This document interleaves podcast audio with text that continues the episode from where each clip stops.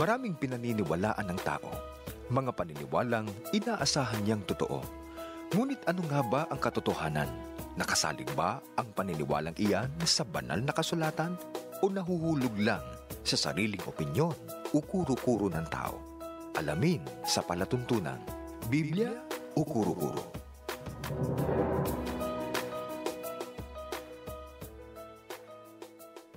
Muli po, welcome sa ating palatuntunan. At gaya po ng dati, kami ay nagaanyaya na samahan nyo kami para mag-aral ng mga katotohanang nakasulat po sa Biblia. Ako po ang kapatid na Orly de Guzman, kasama po natin ang kapatid na Gary Greco Chea. Magandang araw po sa inyong lahat at muli ay samahan po ninyo kami at subaybayan ang gagawin po nating mga pag-aaral. Mula po sa isang nagpakilalang Miss Rosalie Ampon ng Nabota City, meron po siyang ganitong katanungan, kailangan bang sumapi sa Iglesia ni Kristo para makarating sa langit? Baliwala ba ang kabutihan ng tao kung hindi siya kasapi ng Iglesia ni Kristo? Pagkatapos, kapatid na Gary, merong konting komentaryo. Parang unfair. Opo. Yun ang kanyang sinabi.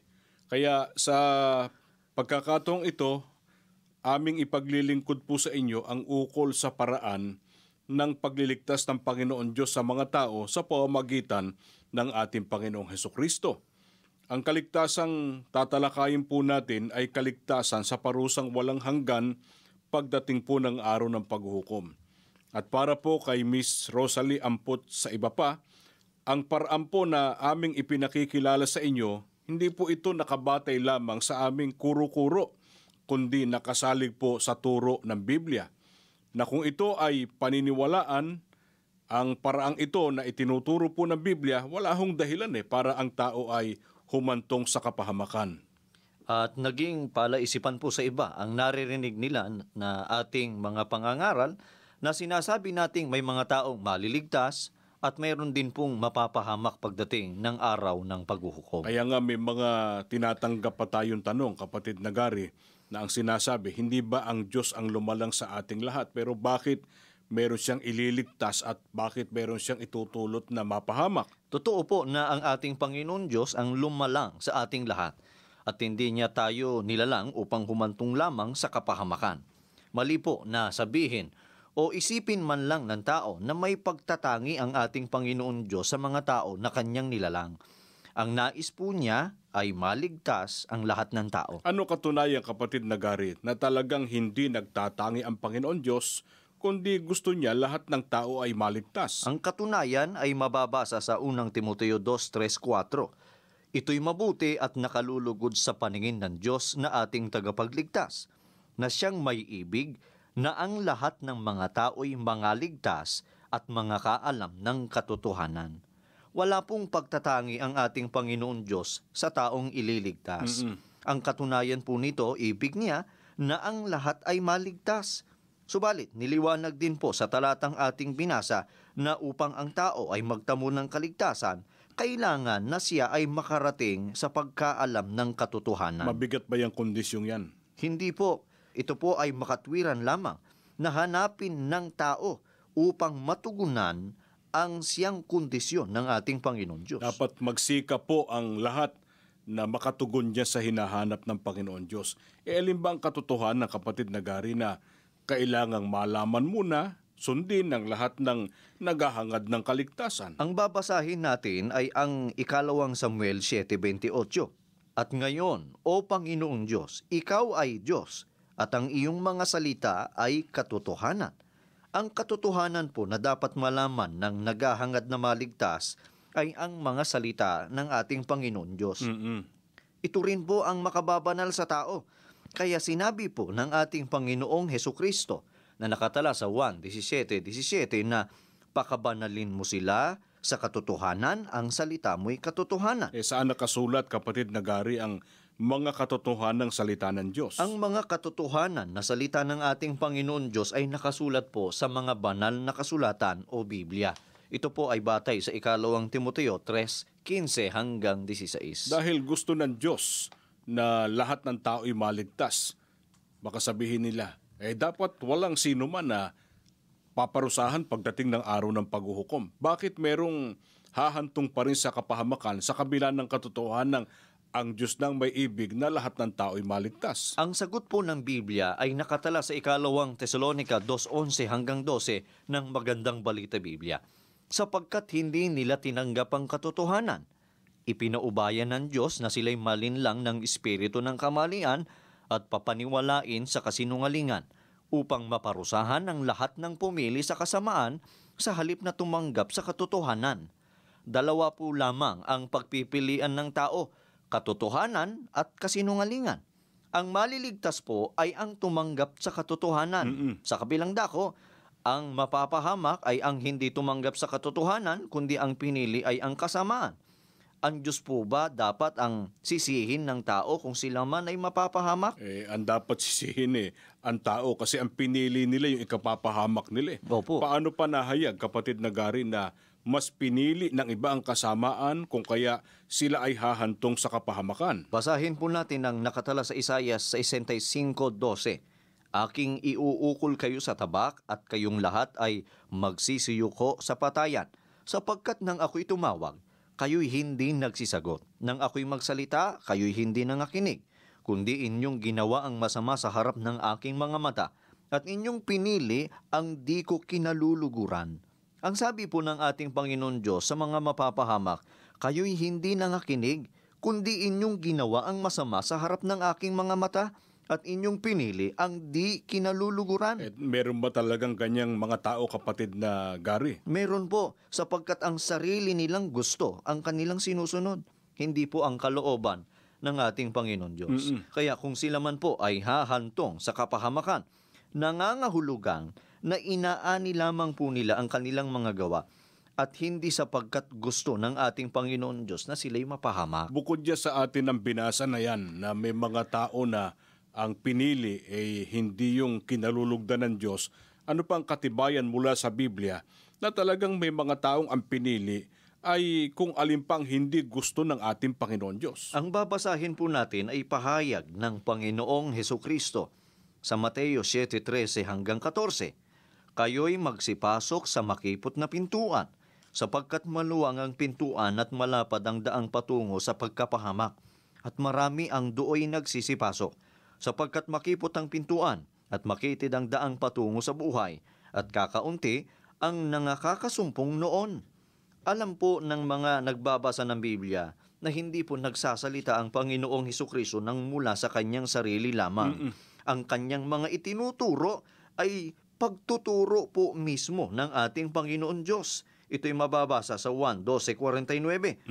Ang isa sa mga ipinagagawa ng ating Panginoon Diyos sa mga tao na itinuro ng Panginoong Heso Kristo na binasa natin, kayo'y magsipasok sa makipot na pintuan at sa makitid na daan. Eh bakit sa makipot na pintuan, makitid na daan, pinapapasok, pinadadaan ng Diyos ang tao? sapagkat ito po ang patungo sa buhay o sa kaligtasan. Mm-mm. Ito po ang pinili ng Diyos at pinapapasukan sa mga tao. Pero eto tanong, nagustuhan ba ng lahat? Nagustuhan ba ng marami kung ano ang pinili ng ating Panginoon Diyos? Hindi po katunayan ang sabi ng Panginoong Heso Kristo, maluwang ang pintuan at malapad ang daang patungo sa pagkapahamak at marami ang dooy nagsisipasok. Ang pinili po ng maraming tao ay ang kasalungat ng pinili ng Panginoon Diyos. Ang katunayan nito, ayaw po nila sa makipot na pintuan samantalang iyon ang patungo sa buhay. Kasi may mga tao na ayaw alisin yung sagabal o balakid, kaya hindi po nila magawang pumasok sa makipot na pintuang pinalalakar at pinapapasukan ng Diyos at ng Panginoong Heso Kristo. Eh. Ang pinili po ng iba, ng marami, kung alin yung maluwang na pinto at malapad na daan, siguro, eh, sa pakiramdam nila, malaya sila doon, magagawa nilang gusto nilang gawin, pwede doon ng kanilang bisyo at kalayawan, kaya yun ang kanilang pinili sa halip na yung ipinapipili ng Panginoon Diyos. Kaya kung sinasabi man po nila na sila ay nagre-reliyon, naglilingkod sa ating Panginoon Diyos, ngunit hindi naman ang ipinagagawa ng Panginoon Diyos ang mahalaga sa kanila, kundi ang kanilang sariling kalooban o kagustuhan. Ngayon, ang sinasabi ng iba dyan, kapatid na Gary, doon doon sa Mateo 7, 13, 14, ang dapat pasukan, makipot na pintuan. Wala raw duda, walang question, walang alinlangan na yun ay nakasalig sa katotohanan. Kaya lang, ang kanilang puna, yun do itinuturo natin sa iglesia na ang tao dapat pumasok sa iglesia ni Kristo para maligtas. Yun daw ang kanilang hindi matanggap kasi hindi raw nakasalig yun sa katotohanan. Totoo ba yung kanilang sinasabi laban sa atin? Babasahin po natin ang 1 Gs 7 at 9 ng Revised English Bible sa pagkakaliwat na po sa ating wika. Ito po ang katotohanan na nakatala sa Biblia. Kaya muling nagsalita si Jesus. Buong katotohanang sinasabi ko sa inyo, ako ang pintuan ng kulungan ng mga tupa. Ako ang pintuan, sino mang pumasok sa loob ng kawan sa pamamagitan ko ay maliligtas. Ang sabi po ng Panginoong Heso Kristo, buong katotohanan ang sinasabi niya rito. Mm-mm. Sabi niya, buong katotohanan ang sinasabi ko sa inyo. Ako ang pintuan ng kulungan ng mga tupa. Teka, yung bang tupang binabanggit dyan eh, mga tupang hayop. Hindi po. Sila po ay ang mga tagasunod ng ating Panginoong Heso Kristo. Ano itinuro niya na dapat gawin para ang tao'y maligtas? Ang sabi po ng Panginoong Heso Kristo, sino mang pumasok sa loob ng kawan sa pamamagitan ko ay maliligtas. Kaya wala po siyang pagtatangi sa mga taong ililigtas ng ating Panginoong Heso Kristo. Pero may kondisyon. Meron po, kailangan na ang tao ay pumasok sa loob ng kawan. Kaya ang tinutukoy po ng Panginoong Heso Kristo doon sa Mateo 7.13.14 na pagpasok sa makipot na pintuan na patungo sa buhay, yun din po ang sinasabi niya sa Juan 19 na pagpasok sa loob ng kawan. Ngayon, alin yung kawan na doon dapat pumasok, mapaloob, para ang tao'y magtamo ng kaligtasan? Basahin po natin ang gawa 2028 sa Saling Lamsa Translation sa pagkakaliwat ng po sa ating wika. Ingatan ninyo kung gayon ang inyong mga sarili at ang buong kawan, narito hinirang kayo ng Espiritu Santo ng mga katiwala upang pakanin ang iglesia ni Kristo na binili niya ng kanyang dugo. Ang kawan po ay ang iglesia ni Kristo. Ang pagpasok sa loob ng kawan o iglesia ni Kristo na siyang tinutukoy ng ating Panginoong Heso Kristo ang siyang ikaliligtas ng tao. Mm-mm. Ano katangian ng Iglesia ni Kristo batay sa talatang iyan? Ang iglesia ni Kristo po ang siyang binili o tinubos ng mahalagang dugo ng ating Panginoong Heso Kristo. Kaya sa panahong Kristiyano, nasa iisang iglesia po lamang ang mga taong maliligtas. Mm-mm. Sa iglesia na itinayo ng ating Panginoong Heso Kristo at tinubos niya ng kanyang mahalagang dugo. Ang pangalan po nito'y Iglesia ni Kristo. Ito po ang kawan ng Panginoong Heso Kristo. May mga nagtatanong pa rin. Sa Biblia daw, sinasabi, kapatid na Gary, na isinugo ng Panginoon Diyos sa sanlibutan ang ating Panginoong Heso Kristo. Hindi ba niya yun ang katunayan na lahat ng taong nasa sanlibutan na tinanggap si Kristo bilang Panginoon tagapagligtas ay nasakop ng kanyang pagliligtas? Totoo po na isinugo ng Panginoon Diyos ang kanyang bugtong na anak sa sanlibutan upang ang tao ay mabuhay sa pamamagitan niya at upang ang sino mang sa kanya'y sumampalataya ay magkaroon ng buhay na walang hanggan. Ngunit hindi po sinasabi na lahat ng tao sa sanlibutan o sa mundo ay magtatamo nito. Hindi rin po sinasabi sa Biblia na kahit sa ang pangkatin ng pananampalataya naroroon ang tao ay magkakaroon siya ng buhay na walang hanggan. Lalong hindi po sinasabi sa mga talatang ating binasa na sasampalataya lamang ang tao sa ating Panginoong Yeso Kristo. Teka muna, kasi pagka yan ang ating itinuturo, ang kanilang sinasabi, tahasan daw nating sinasalungat kapatid Nagari, yung nasa aklat ng Juan 3.16, na doon daw ay pinatutunayang sapat ng sumampalataya daw kay Kristo para magtamo ng buhay na walang hanggan. Ano sagot natin dyan kapatid Nagari? Mabuti ay basahin po natin ang 1.3.16. Ituloy natin sa talatang 36. Ganito po ang sinasabi, sapagkat gayon na lamang ang pagsinta ng Diyos sa sanglibutan, na ibinigay niya ang kanyang bugtong na anak upang ang sinumang sa kanya'y sumampalataya ay huwag mapahamak, kundi magkaroon ng buhay na walang hanggan. Ang sumasampalataya sa anak ay may buhay na walang hanggan. Ngunit, ang hindi tumatalima sa anak ay hindi makakakita ng buhay, kundi ang puot ng Diyos ay sumasa kanya. Mahalaga po at kailangan ang pananampalataya sa ating Panginoong Kristo upang ang tao ay magtamo ng buhay na walang hanggan. Ngunit, hindi po sinasabi na sumampalataya na lamang. Ano kailangan? Ang kailangan po, dapat tumalima sa Kanya Mm-mm. ang ipinagagawa ng ating Panginoong Kristo na dapat ay talimahin ng tao para sa ikaliligtas niya ay ang pagpasok sa loob ng kawan o ng tunay na iglesia. Ulitin po namin, ho. Hindi po namin binabaliwala ang pananampalataya. Importante po yun, yung tunay na pananampalataya. Pero yung tunay na pananampalataya dapat gamitin para tumalima o sumunod sa ipinagagawa po ng ating tagapagligtas. Ito pa dapat nating sagutin. Sinasabi raw ng tagapagligtas o ng Panginoong Heso Kristo na siya ang katotohanan. Hindi pa ba niya sapat yon? Na malaman natin na ang katotohanan eh, yung itinuturo ng ating Panginoong Heso Kristo, kaya dapat siyang kilalanin, dapat siyang sampalatayanan para maligtas, hindi na anya kailangan pa iglesia. Parang pinalilitaw nila kapatid na gari, hindi kasama sa katotohanan ang kahalagahan ng pag-anib sa tunay na iglesia. Mabuti ay basahin po natin ang sagot sa Efeso 5:23 at 32 ng Magandang Balita Biblia na isang katotohanan na dapat malaman ng ating mga taga-subaybay. Mm-mm. Sapagkat ang lalaki ang ulo ng kanyang asawa, tulad ni Kristo na siyang ulo ng iglesia, na kanyang katawan at siyang tagapagligtas nito. Isang dakilang katotohanan ang inihahayag nito. Ang kaugnayan ni Kristo sa iglesia ang tinutukoy ko. Totoo po na ang Panginoong Heso Kristo ang katotohanan. Yan po ay nakasulat sa 1.14.6 Mm-mm. at hindi po natin yun tinututulan. Ngunit, hindi niya kailanman itinuro na sapat ng makilala at sampalatayanan natin siya upang tayo'y maligtas. Wala nang gagawin o kaya hindi na kailangan ng iglesia. Kaya dyan sa ating binase, ang itinuro dyan ng Apostol Pablo na dakilang katotohanan, eh hindi lang ang pagiging tagapagligtas ng Panginoong Heso Kristo eh, kundi maging ang kaugnayan niya ng Panginoong Heso Kristo bilang tagapagligtas sa iglesia na kanyang ililigtas. Kaya sa lahat ng gustong maligtas, tama po, makilala natin kung sino ang tagapagligtas natin. Pero dapat ding makilala at aniban kung alin yung iglesyang ililigtas. Binasa na po natin, ito ay ang iglesia ni Kristo. Ngayon, balikan natin yung itinawag ni Miss Rosalie Ampon.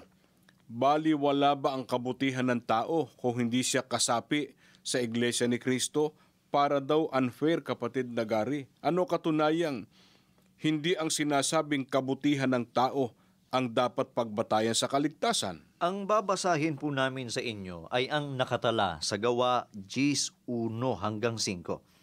Mabuti ay subaybayan nyo pong mabuti.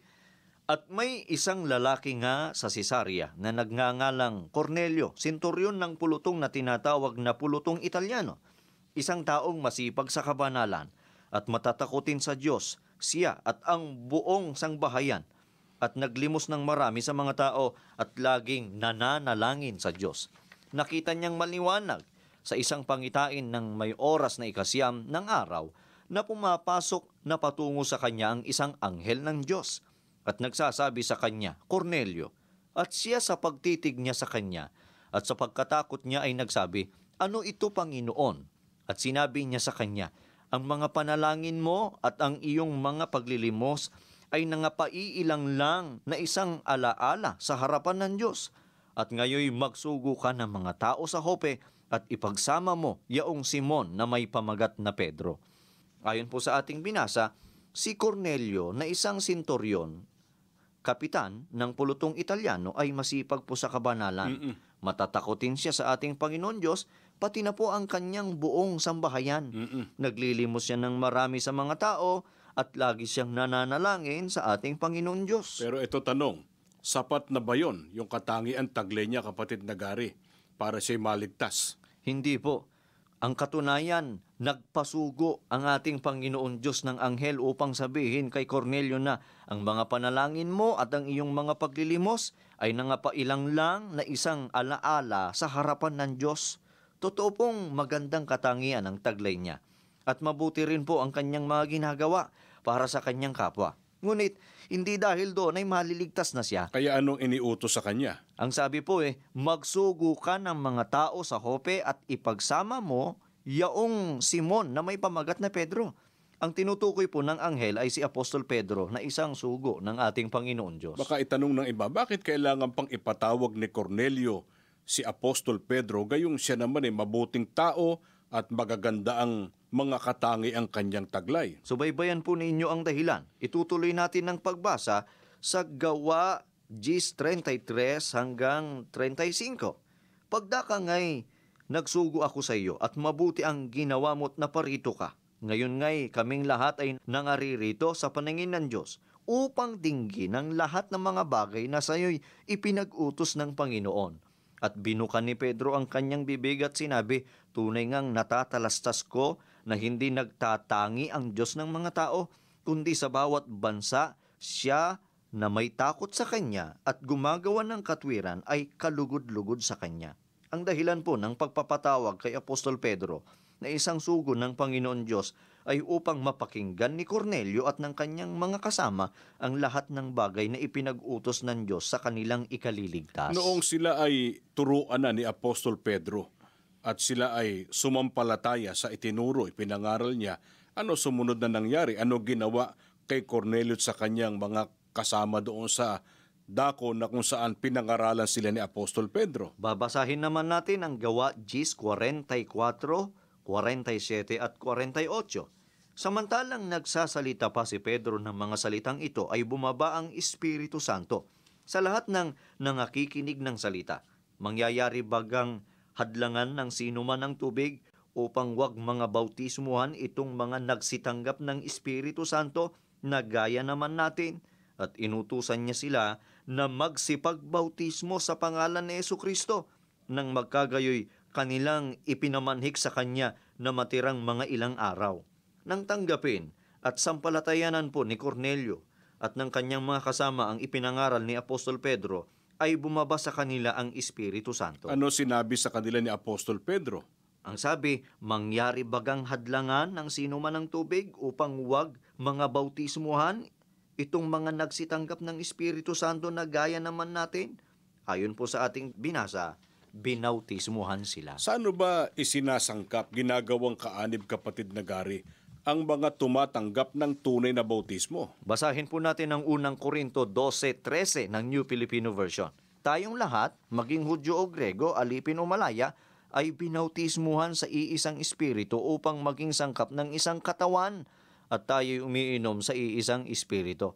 Ayon po kay Apostol Pablo, na isa ring sugo ng ating Panginoon Diyos tulad ni Apostol Pedro, ang mga binautismuhan nila, maging Hudyo o Grego, ay isinangkap sa isang katawan. Kaya tiyak na si Cornelio at ang kanyang mga kasama na binautismuhan dahil sa sumampalataya sa ipinangaral ni Apostol Pedro ay naging sangkap din po ng isang katawan na tinutukoy ni Apostol Pablo. Paalala nga natin, alin yung katawan na doon isinasangkap ang mga tumatanggap ng tunay na bautismo at mga ililigtas ng ating Panginoong Heso Kristo? Pinasa na po natin kanina ang Efeso 5.23, ang katawan ay ang iglesia na pinangunguluhan ng ating Panginoong Heso Kristo o ang iglesia ni Kristo. Kaya para po doon kay Miss Rosalie Ampon, hindi ho kami kalaban ng magagandang katangian ng mabuting gawa.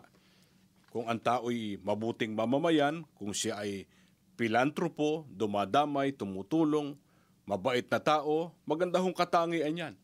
Pero hindi po tayo siguro hihigit pa kay Cornelio sa pagtataglay ng magagandang katangian.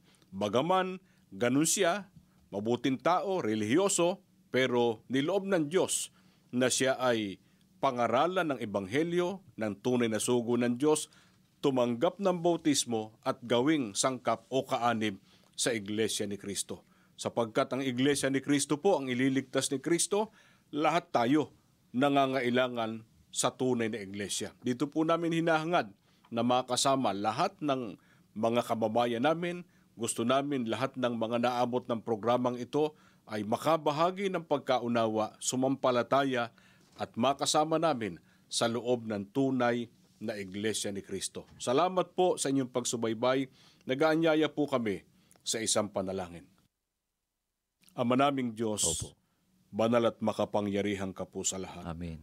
Pakitanggap mo pong aming pagpapasalamat sa iyo Opo. sa patuloy na pagkasangkapan sa programang ito ng banal mong iglesia Opo. para maghayag ng iyong mga dakilang katotohanan. Amen. Sana po magaang itong naunawaan ng mga sumubaybay. Opo. Kanila pong tanggapit sampalatayanan, maging daan para sila'y makasama po namin Opo. sa loob ng tunay na iglesia ni Kristo. Amen. Panginoong Jesus, maawa ka pong ipamagitan sa amang dalangin namin. Opo. Pagpalain mo po lahat ng mga hinirang mo Opo. na laging nagmamalasakit sa banal na gawaing ipalaganap ang iyong katwiran. Amen. Pagpalain mo rin po lahat ng naabot ng palatuntunang ito. Opo. Makasama sila sa paghaharian ng tunay na kapayapaan. Amen. Ama, patuloy pong basbasan lahat ng gawain ng iyong iglesia Opo. sa pangunguna po ng aming namamahala. Opo. Hinihiling po namin ang lahat sa pangalan po ng aming Panginoong Hesus. Amen. Amen.